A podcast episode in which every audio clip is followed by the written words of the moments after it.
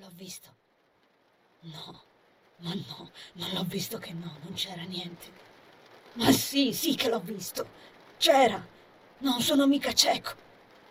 Eppure dopo non c'era più. L'ho visto sul serio. Ed era proprio quello. Il libro del sogno in cui... La mano che gli calò sulla spalla lo fece trasalire vistosamente. Non cacciò un urlo solo per mancanza di fiato. Chi ha scritto questa prenotazione delle 12.30?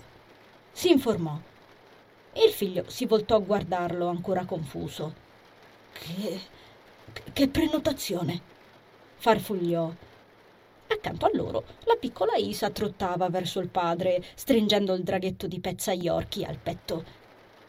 L'uomo la sollevò con un braccio, come se fosse priva di peso, e se la issò sulle ginocchia, continuando a parlare al telefonino. Anisa, ore dodici e trenta. L'uomo si toccò il mento. Mi pare presto. Se è così sarà qui tra dieci minuti e siamo in ritardo con gli ordini da sport. Come mai non sono stato avvisato? Che cosa hai visto? Chiese Nazar fuori contesto, di punto in bianco. La ragazza aggrottò le sopracciglia, confusa. Si decise a guardare l'amico e l'espressione che lesse dentro ai gioielli blu che Nazar si portava dietro, incastonati in quel viso bianco e perfetto, le fece comprendere a cosa alludesse in un istante. Ma finse che non fosse così e rispose: Che intendi? L'animale sacro ha il dono della preveggenza. Decise di spiegare Nazar, nonostante Rudy per lui fosse da sempre un libro aperto. E tu hai utilizzato il Mesh Mary.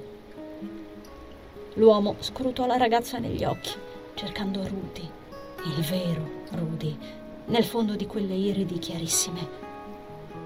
Anisa spalancò la bocca ed assottigliò gli occhi sorpresa. Tu non hai potuto vedere. Subito dopo la ragazza percepì un formicolio sopra la testa, verso l'alto sollevò il capo e il fiato le si strozzò in gola. Nel centro esatto del soffitto, proprio sopra di lei, era dipinto un vasto affresco circolare, rappresentante una porzione di cielo azzurro appena spennellato di nuvole bianche. Attorno al cerchio di cielo giravano altre due linee concentriche più scure, per dare l'idea di profondità, riuscendoci in pieno, Sembrava davvero un buco sul soffitto che poteva risucchiarti verso l'alto e portarti in volo. Ma non era il dipinto così ben fatto ad impressionarla. Per qualche istante i rumori attorno ad Anisa sembrarono insignificanti e si affievolirono. Il brusio, il tintinnare delle posate, i passi, la pioggia. Il cuore le martellò in petto in un ritmo forsennato.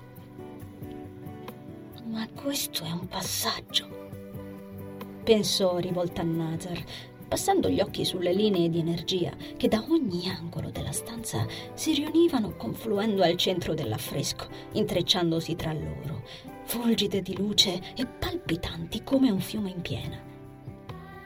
La pelle della ragazza si accapponò per questo ti ho detto di prestare attenzione.